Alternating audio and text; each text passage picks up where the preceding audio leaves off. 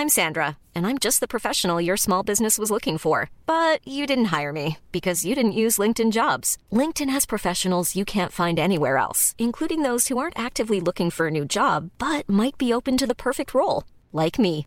In a given month, over 70% of LinkedIn users don't visit other leading job sites. So if you're not looking on LinkedIn, you'll miss out on great candidates like Sandra. Start hiring professionals like a professional. Post your free job on linkedin.com/people today.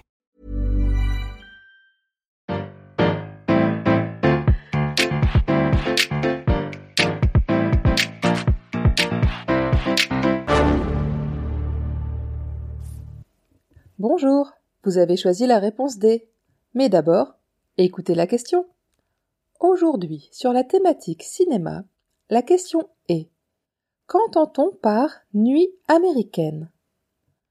Est-ce que c'est une technique cinématographique, un phénomène climatique nocturne se déroulant aux États-Unis, une manifestation historique à Wall Street, ou bien un film de François Truffaut de 1973 Ouh là là, tu penses me piéger avec cette question? Eh ben non. Alors, on ne parle pas de nuit debout à Wall Street, on ne parle pas non plus d'un nuage survolant la zone 51 par une nuit de pleine lune. Non.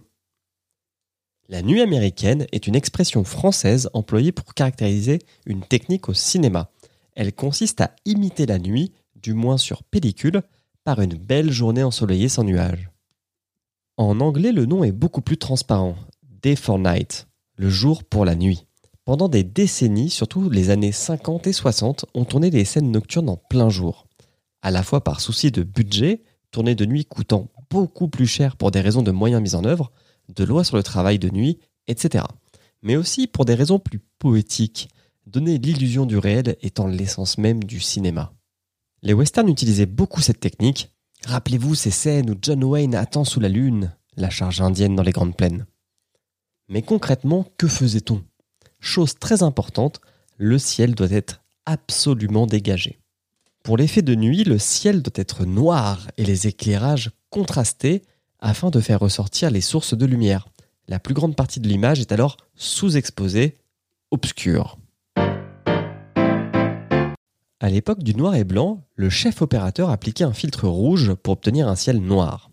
Lorsque le cinéma est passé à la couleur, on utilisait un filtre polarisant assombrissant le ciel bleu, puis un filtre où gélatine bleu-violet était ajouté afin d'imiter l'effet Purkinje ou Polkinje en tchèque. Mais qu'est-ce l'effet Polkinje Il s'agit de la variation de notre perception des couleurs en fonction de la luminosité. À forte luminosité, comme à midi en pleine journée d'été ensoleillée, l'œil distingue un maximum de couleurs chaudes vers le rouge. Ainsi, une rose rouge nous apparaîtra encore plus vive sur un feuillage vert plus sombre. À faible luminosité, au crépuscule, on perçoit plus les couleurs froides. La même rose semble plus foncée, mais le feuillage plus clair. Le filtre bleu permet donc de donner à l'œil l'impression que la luminosité est faible, que la scène est tournée de nuit. Les couleurs chaudes, en particulier l'orange, par contraste avec le bleu, venaient renforcer cette impression crépusculaire. D'autres subterfuges complétaient la technique.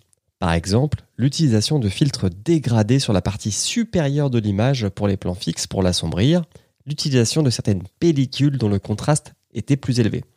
L'ambiance sonore complétait également l'illusion.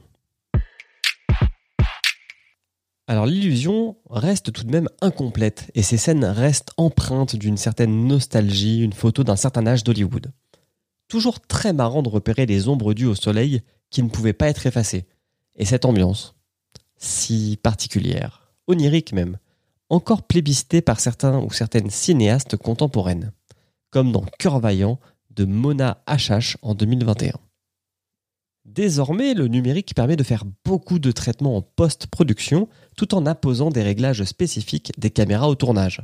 La nuit américaine n'est quasiment plus utilisée, sauf si le réalisateur veut faire un hommage au vieux film ou si son budget est fauché comme le blé.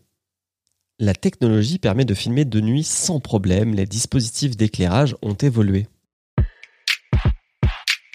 Des exemples contemporains de nuit américaine, me demandez-vous? Eh bien oui, je vais vous en donner. Dans Mad Max Fury Road, le film de George Miller sorti en 2015, les scènes nocturnes de désert sont tournées avec cette technique. Dans 28 semaines plus tard, de Juan Carlos Fresnadillo, de 2007, c'est la législation qui a imposé le choix de la nuit américaine.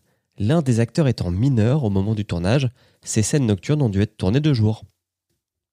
Alors oui aussi, La nuit américaine est un film majeur de François Truffaut, sorti en 1973. Il narre l'histoire d'un tournage, des acteurs et de leurs personnages dont les vies semblent se mélanger avec Jacqueline Bisset, Jean-Pierre Léo, Jean-Pierre Aumont et Valentina Cortese, pour ne citer que. Le point commun entre ces deux réponses? Il tient en une citation de Truffaut à travers le personnage de Ferrand. Une unanimité de façade, un univers de faux semblants où on passe son temps à s'embrasser. Le cinéma décrit dans le film est comme une nuit américaine. Il sert à donner du factice, à donner l'illusion que c'est vrai. Bravo, c'était la bonne réponse. Pour aller plus loin sur le sujet, retrouvez les sources en description. La réponse D est un podcast du label Podcut. Vous pouvez nous soutenir via Patreon ou échanger directement avec les membres du label sur Discord. Retrouvez toutes les informations dans les détails de l'épisode. À demain pour une nouvelle question sur la thématique fait divers.